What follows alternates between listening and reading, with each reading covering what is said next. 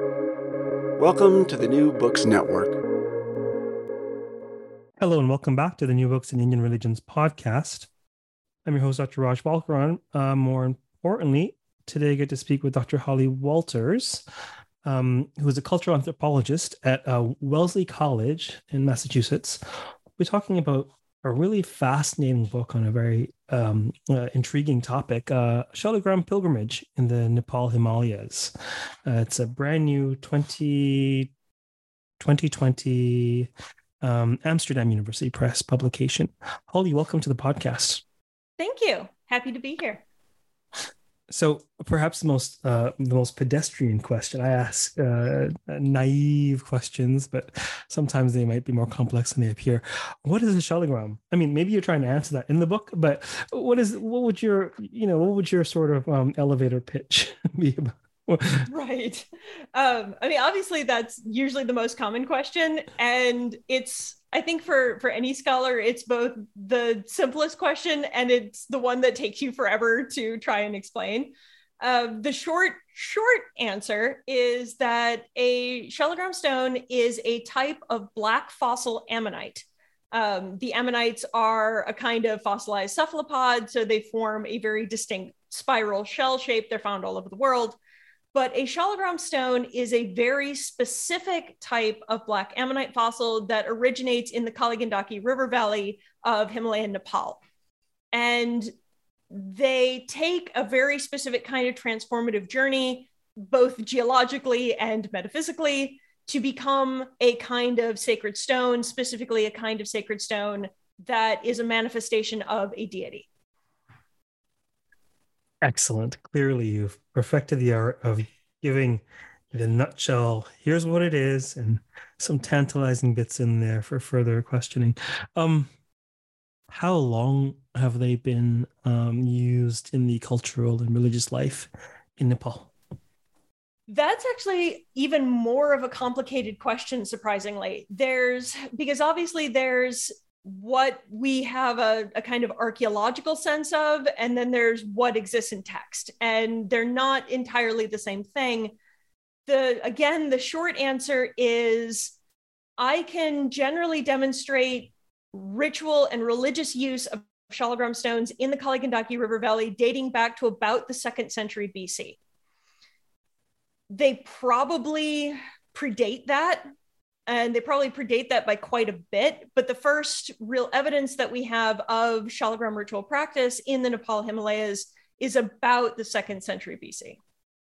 And in which texts um, would we find these early sources, citations? The earliest, the earliest citational sources of it are from the Puranic texts. Um, they are mentioned a little bit earlier than that in inscriptions um, in certain archaeological and temple inscriptions. They they show up a little bit earlier than that, but the first actual text about them is Puranic text. Oh, the Puranas uh, tr- Sanskritic culture and popular religion. What do you do with them? Um, I think my entire career is trying to figure part of that out.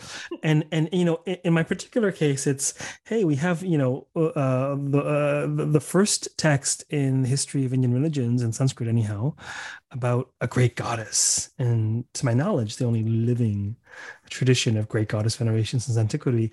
I don't believe for a second that some 15 centuries ago everyone was like, "Hey, we need a cosmic mommy. Let's do this."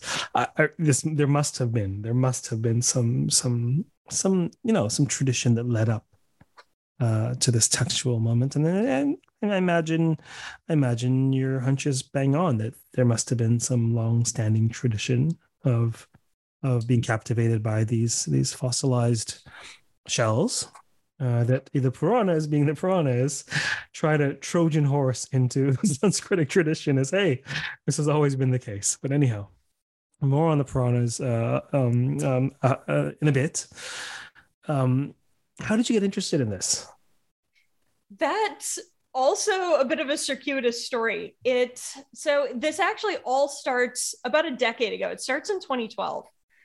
And I had just started my master's program um, and I was interested, I had long been interested already in South Asian religion. Particularly, I was looking at Hindu ritual practice, and, and I had just sort of started at that point getting religious training and getting training in the study of religion and the study of Hinduism. And I originally proposed a project um, that I was going to go to India. And I did end, end up going to India for, for several months, where I wanted to look at ritual deity care. So I was interested in the way people constructed deities, murtis, the way that they interacted with them, how that impacted everyday life. Sort of, I, I had this grand plan. And like so many scholarly endeavors, my grand plan did not exactly work out the way that I had hoped. In fact, it worked out sort of better. I had been in, I had started in Calcutta and I was working with a couple of temples in that area when I think I had been there for for quite some time actually. And I happened to sort of notice simply by chance that uh, a practitioner that I was working with had these black stones um, in his home mandir in in his home worship.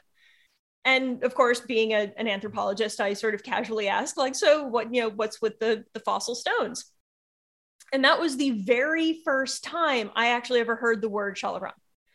And it surprised me even at that point because I had been studying the texts and the religion for a while, and it was simply a word I had never heard before. I had no idea what it meant, didn't know what he was talking about. And that prompted obviously more questions like, what do you mean Shalagram? What does what is this thing? And I didn't get a lot of information about it. Mostly the responses I got were, well, if you really want to understand Shalagram stones, you'll you'll have to go to Nepal. Uh, but no one really talked about it. And it wasn't until a bit later I went back to my home university at the time.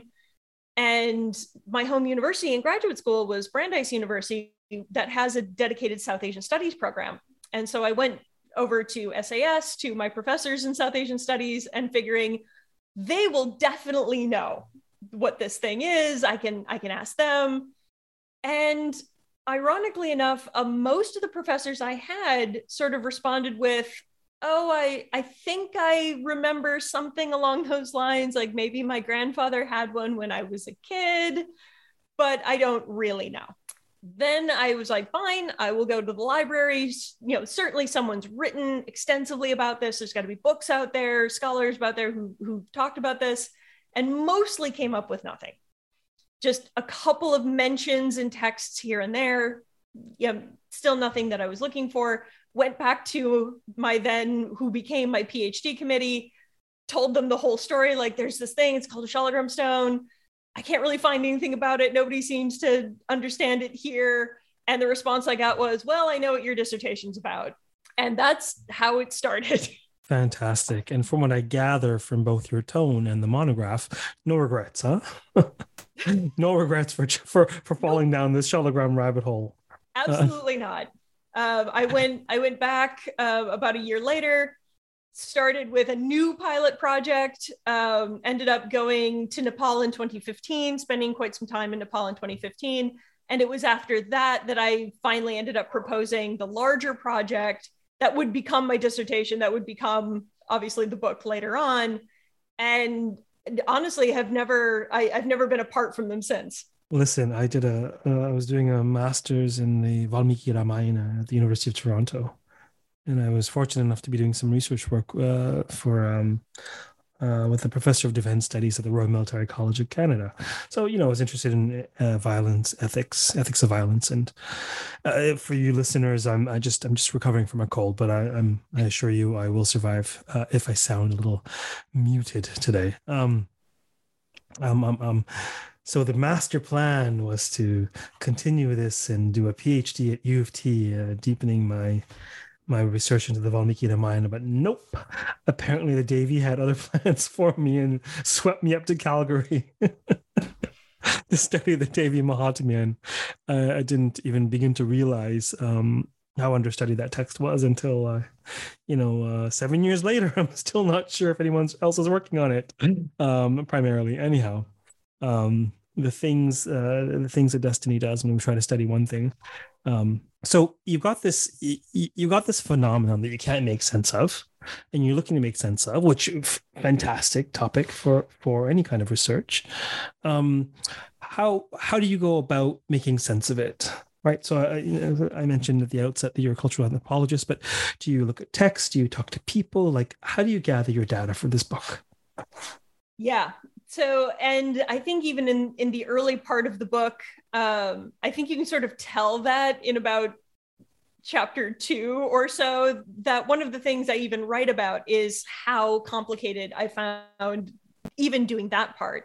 So I I ended up starting mostly because I'm an ethnographer. Um, I'm coming out of cultural anthropology. So I just started seeing if I could meet practitioners, um, trying to talk to people who had either gone on Shalagram pilgrimage themselves or who had Shalagram stones in their home practice or who knew something about the practice of Shalagrams from either generational or from their relatives. And it was very piecemeal to begin with. It it wasn't something that just sort of oh and there it is it it was very much a kind of slow figuring it out on on my own where meeting one person is what would help me meet the next person which is what would help me meet the next person and i was able to very slowly build off of that until i started to realize that i had something of a background in the practice enough that i could be conversant in it and the more conversant I was in Shalagram practice, the more people were willing to converse about it. That it's it's sometimes I think the secret society. well, not only not only that, I, I think it had more to do with we we tend to think, at least ethnographers sometimes tend to think like, oh, I'm gonna come into this as a blank slate and I'm the dumbest person in the room and just you know sort of send me the information from there. I actually found that the more expertise I gained in it, the easier it was for me to access communities and practitioners because they wanted to see that I had something to talk about regarding Shalagram stones or that I could talk about them in a particular way before they were willing to trust me with more information about them. Uh, that's that's fascinating. So one of the truisms in the back of my brain is is when um, examining, you know, when studying, researching South Asia, um, uh, the data of South Asia, if you will, um, uh, if if that research doesn't alter your method and or theory in the process, you're not doing it right. absolutely, and it absolutely did. Um, but but what I'm interested, I'm interested in a number of things. Uh, but in what you just said, um, this idea of them actually not opening up unless you demonstrate until you demonstrated a certain level of familiarity. Could it uh, could it also be related to comfort or judgment, or was it anything about perhaps your positioning? Is it outside of your tradition, or could, could you maybe speculate as to why they would need you to sort of indicate that you were on board before they would they would continue? Oh oh absolutely. No positionality has almost everything to do with it um, particularly from a cultural point of view. The the concern obviously that i tend to come into it is obviously i am not from south asia. So i am coming from you know obviously being an american coming from the american academy that has its own issues and histories going on with it what I tended to find was most important to the people that I was working with, especially, was that they had had a lot of, I would say, reasonably negative experiences with what I would term a sort of crystal magic new age culture. And so their principal concern, given the fact that they are practitioners with sacred fossils, was that the more information about Shalagram stones that got out there, the greater danger the Shalagram stone itself would be in of commodification. That I was going to come into it seeking to get stones myself to sell, or that they were going to become involved in something like an American uh, New Age movement or commodified in some way along those lines. And so the mistrust had a lot to do with fears about whether or not I was going to take the practice seriously. And and or whether or not I was seeking to gain control of the stones or that the stones were going to be taken away and then sold. That's fascinating. You know, um, without knowing, uh, without having any knowledge of this, this, this commodifying sort of new age crystal seeking piece of the equation, one would suspect, hey, you know what? Um, we don't want to be made fools of in uh, by virtue of some sort of reductionistic scholarship or yeah. fetishized or othered or the you know these backwards people. We really have this conceit in modern times that the ancients weren't um, rational thinkers, and I, I mean, uh, look look at look at the look at some of the um, um, architecture alone that's to the test of time in art clearly you know they're able to code switch and they knew when to use their sacred brain and when to use their mundane brain or however you want to think of it. And and and uh, one would think that hey we don't want you reducing this. But really they're like hey we don't want you selling this as snake oil to anybody. Yes. No, that's that, hilarious. that that absolutely was one of the primary concerns is you know are you are you trying to come in to take them because you're going to sell them in your crystal shop or or something along those lines? And but they did still have a very similar concern because one of the things that people kept sort of telling me over and over again was i know it's a fossil. And that didn't strike me as importantly as it should have right away. It was something that i picked up on a little bit later that i realized really what they were saying is i get science. I get plate yes. tectonics. Like i get evolution. I went to school too. You know this i'm not an idiot like don't think of me in that way under the perception that i was going to or that other people were going to. And so one of the things that i even talk about in the book is how this category of fossil and the category of deity are not mutually exclusive that a shalagram stone can be simultaneously divine as well as they are perfectly well aware about what a fossil is and how a fossil is formed and everything that goes into that. I'm glad you mentioned that. I I too feel this is a really important point, and I, I'm not a well, uh, maybe congenitally, but I'm not a trained cultural anthropologist. I, I can't help myself with every barista or Uber driver or really anybody sitting next to me on an airplane if they'll give me the time of day. But listen, uh, I, I, enjoy learning from people. I really do. Um, um, um, but I, have quipped. I've, I've quipped a number of times uh, in online courses uh, where you know it's my platform, so I can say whatever I want.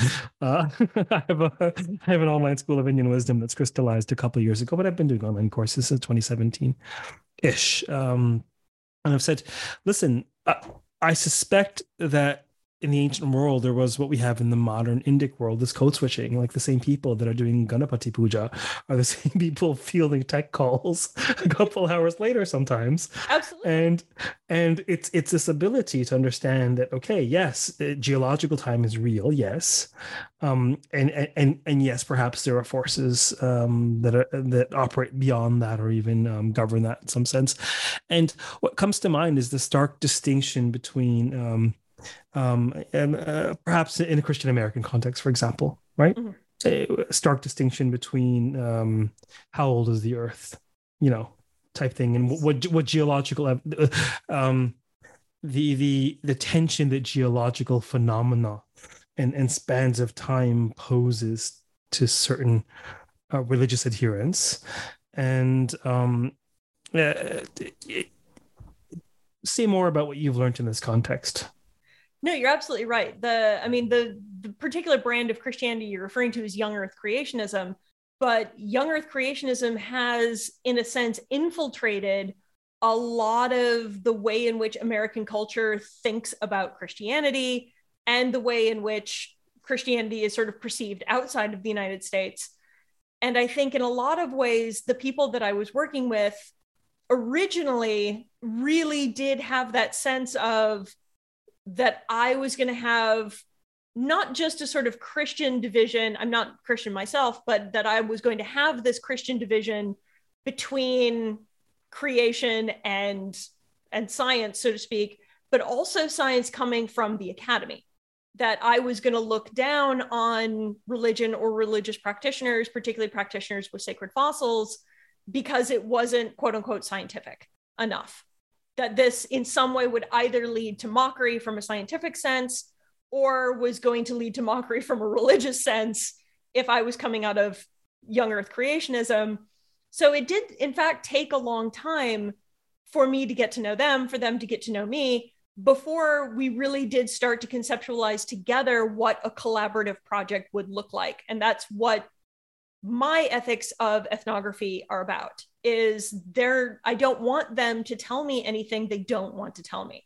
And that i want my work to also be a benefit for them as much as it's a benefit for me. Beautiful. I would imagine a cornerstone of your work is building trust with the folks you're studying. Absolutely. And you can't do this kind of work if they don't have a stake in it every step of the way. That it's not just going to be i'm going to show up extract this information from you, write it all down in my book, and then fly back to the United States. And that's the last time we ever talk about it. Um, instead, I've been a part of these Shalagram practitioner communities now for almost a decade. Yeah, it's it's so interesting. I um uh, last week, so I've actually I've you know I've done a bunch of research, but last week for the first time, I've given a bunch of interviews, but they're more for podcasts and uh, write ups and the papers and all that. but a colleague wanted to interview me for his research project. And you know categorically i'm not entirely sure how comfortable i am being the subject of someone else's of research. But at the same time um, uh, his name is paul Bramadat. um, you know i don't know him personally but i know his work. Uh, i met him a handful of times. I like his vibe. You know i, I feel uh, sense integrity and, and and and balance in his perspective. And he's been given this this this great grant to study yoga in both the American and the Canadian context, focusing on the sociological differences. And so he's going to five or six major cities. One of them happens to be what I call the holy city of Toronto, where where, where, where you know the multicultural mecca where where I'm stationed currently, and um and he's he's he's he's he was interviewing top yogis in Toronto last week and he, wanted to include me and he goes he goes i know you're primarily not an asana teacher but you know you have this book on you know the stories behind the poses and, and i said yeah well all of my students are asana teachers um, for the most part and uh, you know because i trusted him right mm-hmm. I, I was able to just okay i'm going to there's a first time for everything and today i'm going to be the subject of a, of a colleague's uh, research project um, tell me about the ontological status of these stones. Right. So a lot of what I'm writing in in the beginning part of the book is there's sort of this sense that happens a lot in my work, not from me personally, but from a lot of the people that I talk to, is what I would encapsulate as, yeah, but what is it really? Like that, that's kind of this this really common question of, but you know, a Shalagram stone is really a fossil right? Like that's what it is. And that's really what we mean by ontology in terms of philosophy is it's this idea about what things are, like what what beings exist in the world, what things exist in the world.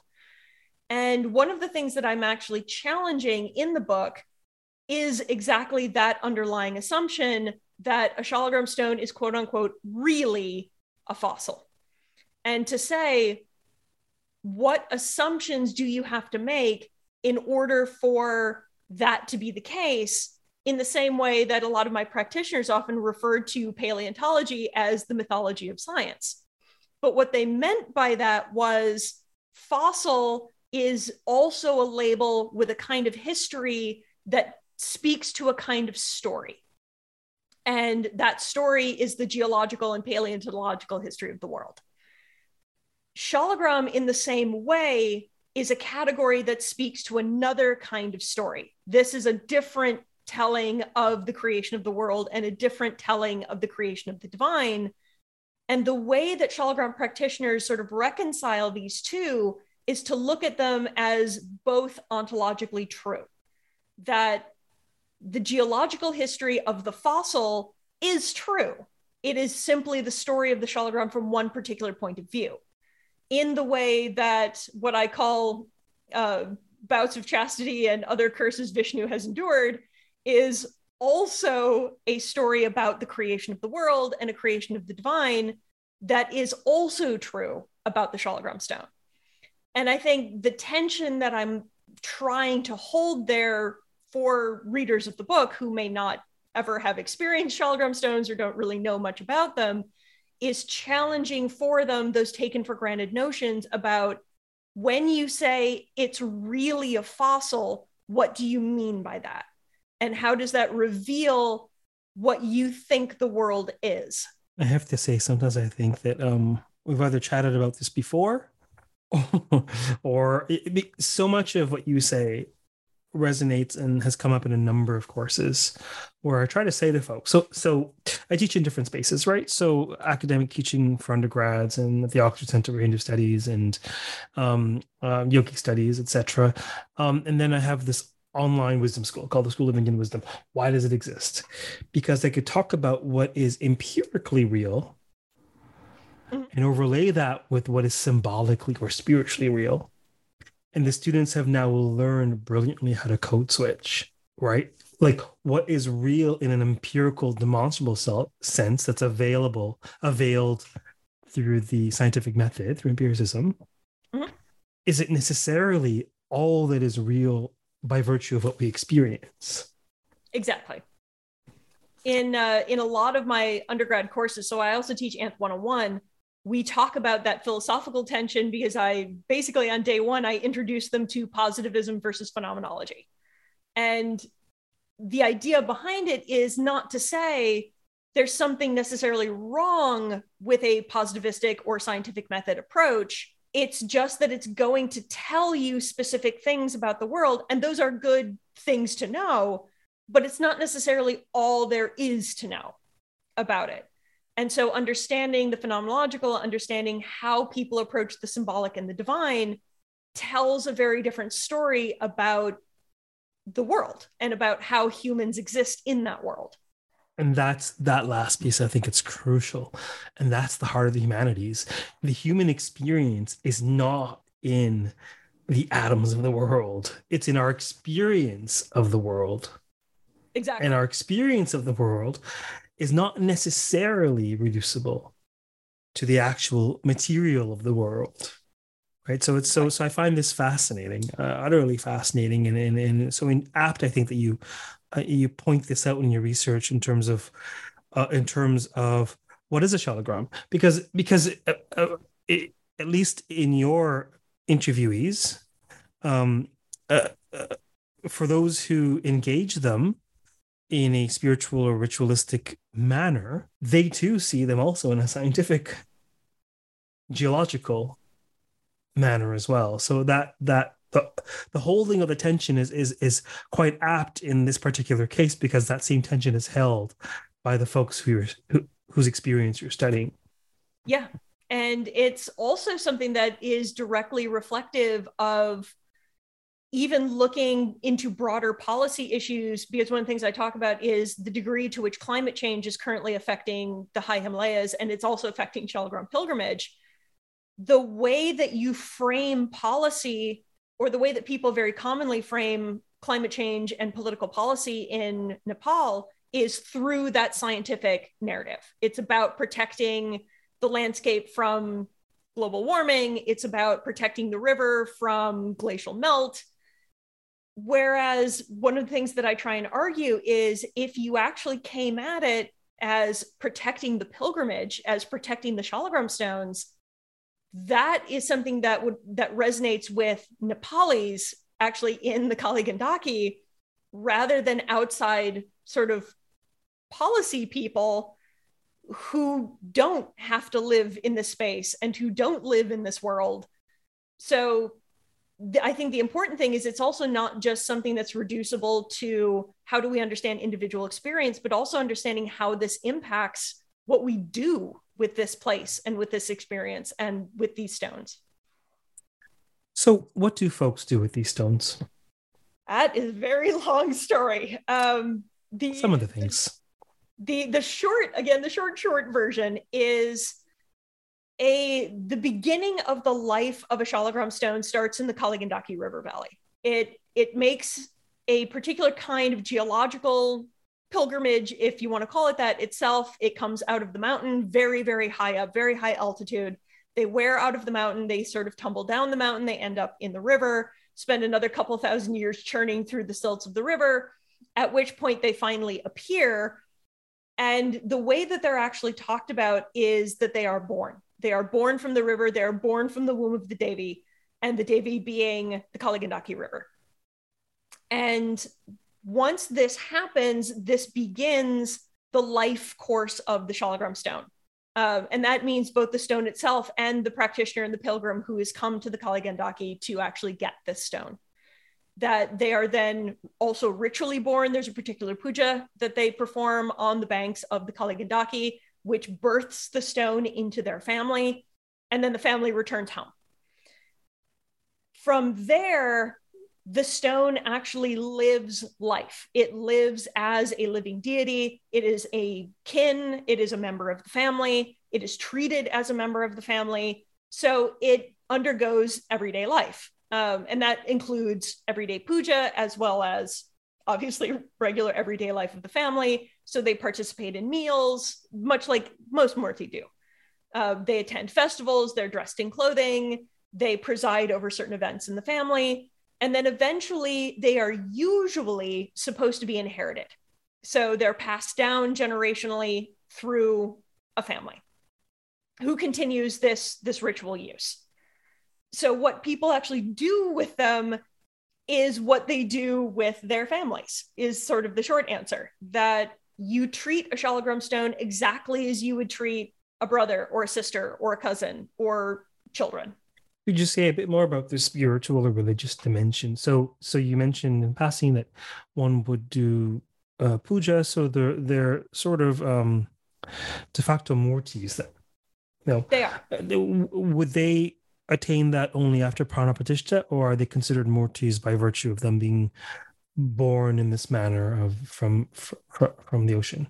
that's actually one of the the main differences between a shalagram stone and a regular murti is they actually do not have any form of invocation right. They are considered to be self-manifest. So they're arkavigraha forms they are self-manifest and they take their form by their own agency. They take their form by their own choice. So their treatment is that they are always aware they are always awake they're always interacting with the world around them um, and they don't they don't in fact take any form of invocation at all. Do you have a sense of um, at least in some cases how many generations or how long they might be passed down in a family? In some of the families i've worked with a very very long time. Um, i worked with some families who actually are able to narrate nearly the entire generational history of their families through their shalagram stones, which is incredibly fascinating. So they will talk about a shalagram stone that originated with their great great grandparents, and they will tell the story of how the stone appeared to a great great grandparent, and then it was passed on to a great grandparent, and then a grandparent. And they will narrate the life history of the stone while they are simultaneously narrating the history of their own family. So it's a really vital piece for a lot of people where it isn't just kin, but it's generational kin. And it will carry that story onto the next generation that follows. It's it really is a lot of moving stories, at least particularly for me, of people who would talk about who they got their shalagram stones from and who the shalagram, shalagram stone was going to go to as well as they can be, I think, the root of a lot of conflict, ironically, as well. Um, one of the things I was looking into in Calcutta recently was there are actual court cases dating back several hundred years of essentially custody disputes over a shalagram stone. Um, in the same way that you would argue, you know, who's going to get the child, who's going to get the shalagram stone, sort of met the same criteria. Well, it just occurred to me as you said there were disputes, and it just dawned on me that I suppose that um, anything of great value potentially creates great schism post. Oh, absolutely. Uh, you know, post passing of the owner. Yeah. And there were um, pilgrims um, I met up in the Kali Gandaki who were second and third children who were only there because their elder sibling had gotten the family shalagram stones, and now they had to start their own practice. And so they were now on pilgrimage to get their own Shalagram stones to begin that narration over again. What is the understanding of the benefit of having these stones in one's life in this manner? So, the biggest benefit behind them um, is the fact, as one of the things that I've sort of been alluding to in these stories, is that not only do Shalagram stones live social lives, they, they live as kin with their families, they also essentially recapitulate the karmic cycle. the karmic life of a shalagram stone is so that when someone dies, very typically, one of the shalagram stones, usually their favorite stone, is taken out of the collection and is brought with the deceased to the cremation pyre. And so this was something that I actually saw reasonably often in Kathmandu, for example, that when the body is brought to the cremation pyre, particularly if the body is brought to a cremation pyre on the banks of the river, the understanding is is that the shalagram stone is then burned with the body. So the body is reduced to ashes. Obviously the stone itself doesn't burn but then the ashes and the stone are gathered up together and returned to the river and what happens is that the shalagram stone will return to samsara in your place. So it will allow you to pass into the presence of God. It will erase your karmic debt and then take on that karmic debt itself and then return. And then it will begin that karmic life cycle over again when it now appears in the river again for a new pilgrim. So no wonder they're so valuable. They're a one-way ticket out of samsara. They are. That if and practitioners will say any home wherein a shalagram lives the shalagram will also protect you from bad spirits. Um, one of the things they commonly said is that no no hungry or evil spirit can enter a space that a shalagram can see without its permission. And so not only is it protecting your home from bad karma and from bad spirits it will take you into the presence of the divine at your death and then return in your place. Can I, can I get one on Amazon, perhaps? I'm kidding. Actually, you can. Okay. That's the bad news. Well then. Um, but short answer is you actually can. Um, fascinating. What would you say the the primary takeaway of your research is? I think the primary takeaway of my work is one of the most fascinating things to me about Shalagram practice globally is that it is a ritual practice that dates back thousands of years, easily, if not more than that. But it is a ritual practice based around a certain group of stones that transcends nationality, it transcends caste, it transcends religion. There are three separate religions that go on pilgrimage to get Shalagram stones. So it challenges virtually every categorical boundary we have thinking about how humans work. That we don't imagine this thing that could be so, I wouldn't say universally human, but so broadly human in that it's not even a tradition followed by the same religion or a group of people from one particular country or one particular ethnicity. It transcends all of that. And that's sort of fascinating to realize when you think about how complicated Shalagram practice actually is. Yeah, it becomes it becomes um becomes challenging to sort of you know ascribe a motivation or ascribe a, a sort of a sectarian impulse or, or, or, uh, to really categorize the phenomena like well it defies the boundaries we normally think of as religion or caste as you say. It uh, i think one of the questions i get very commonly is like but is this a hindu practice or is this a buddhist practice or is this a bon practice? And the answer is yes. Like yes to all of that. This practice was there before those traditions began yes, that too. Um, and that itself is also fascinating in that whatever the original Shalagram practice was, was something that was taking place before those words actually existed. Who uh, might most benefit from your book? I would definitely recommend it, obviously, for specialists in South Asian religion. Um, I think very specifically, my intro is talking to them anyway but I would actually also recommend it for anyone who is specifically interested in challenging the boundaries of what they think religion is. Um, if you have a particular interest in Hindu or Buddhist religious practice, or if you have an interest in religion broadly, I think you would find anyone would find the idea of sacred ammonite fossils to be very fascinating. I mean, I certainly did, but I'm biased. Well, well, indeed. I mean, I, I had this fascinating experience. I, I had the good fortune of going out to um, McMaster University in Hamilton, Ontario, an hour and a half away from the holy city of Toronto. Uh, I'm, I'm. Uh, rumor has it I'm, uh, um, I'm a, a chaplain there uh, the, these days as well, so remotely. But but I went out to do some talks on Diwali, and you know I have a a, a couple of. I didn't do jewelry my whole life, to be honest. And I think 2020, I broke the seal. I have a couple of, um, there were gifts actually, a couple of rings that I wear, a couple of gems that I wear. And uh, one of the other chaplains, you know, we were talking about Diwali, it was, it was open Q&A and clear, clearly people felt comfortable to ask me anything. She goes, I have to ask, those gems are so captivating. Do they have some sort of spiritual significance? 3,000 years ago, such a one would have asked the same about one of these stones, I'm sure. oh, absolutely. um, and I think, I mean, I actually do have a small collection of Shaligram stones myself. I, I do keep a small group of them, mostly because I use them in teaching. So they they are all Shaligrams I found myself while I was uh, living up in Nepal, and they've always been with me, and and I take care of them, and they take care of me.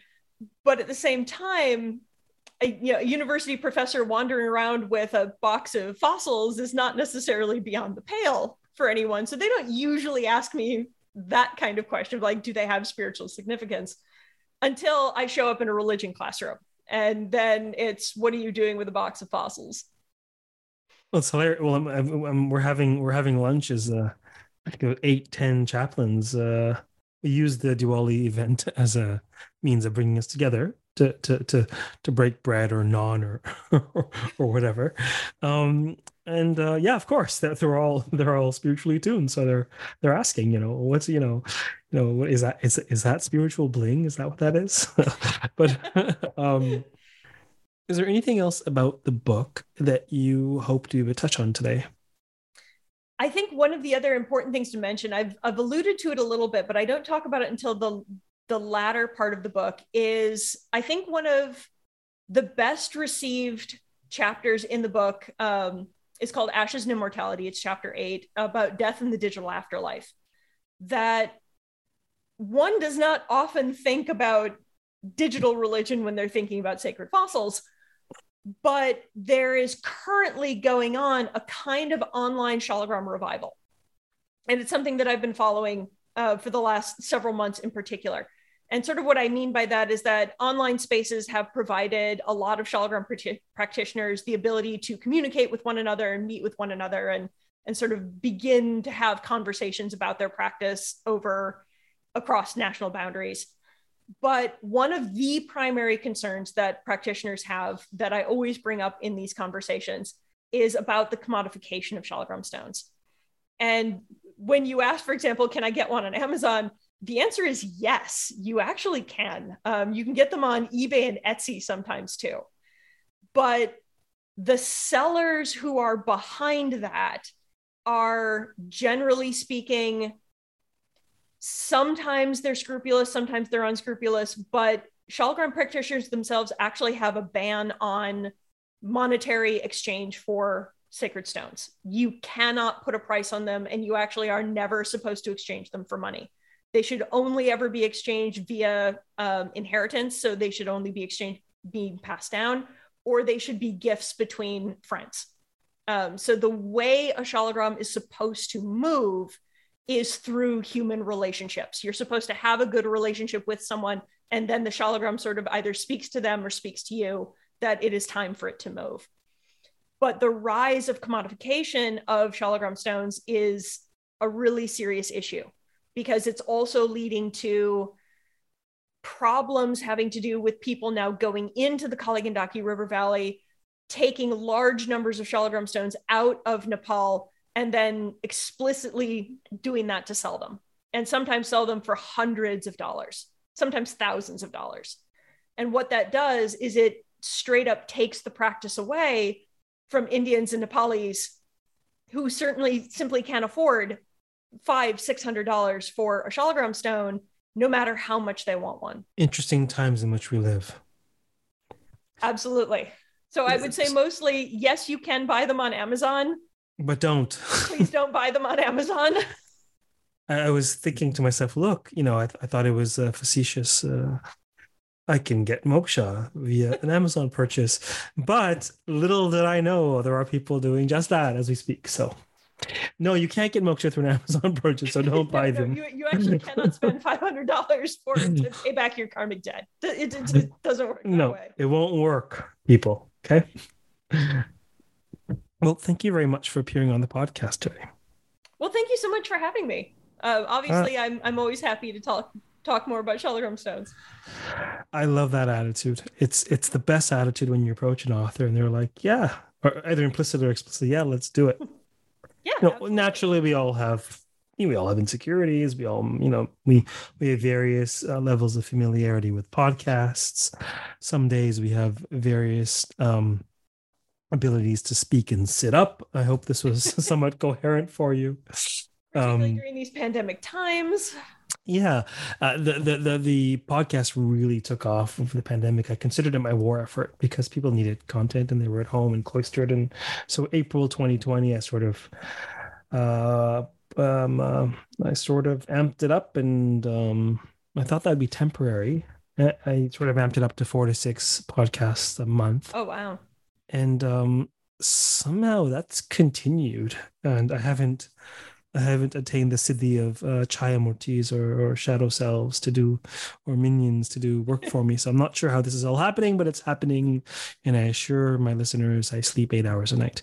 Um, well, thank you for appearing on the podcast. Um, just hang on a minute after we close, we'll just chat. Uh, for those of you listening, we've been speaking to Holly Walters on this really, really fascinating um, book on this really fascinating phenomenon of, of Shalagram pilgrimage uh, in the Nepal Himalayas. Until next time, um, keep well, keep listening, and keep contemplating the spiritual power of um, fossilized entities. Take care. Thank you.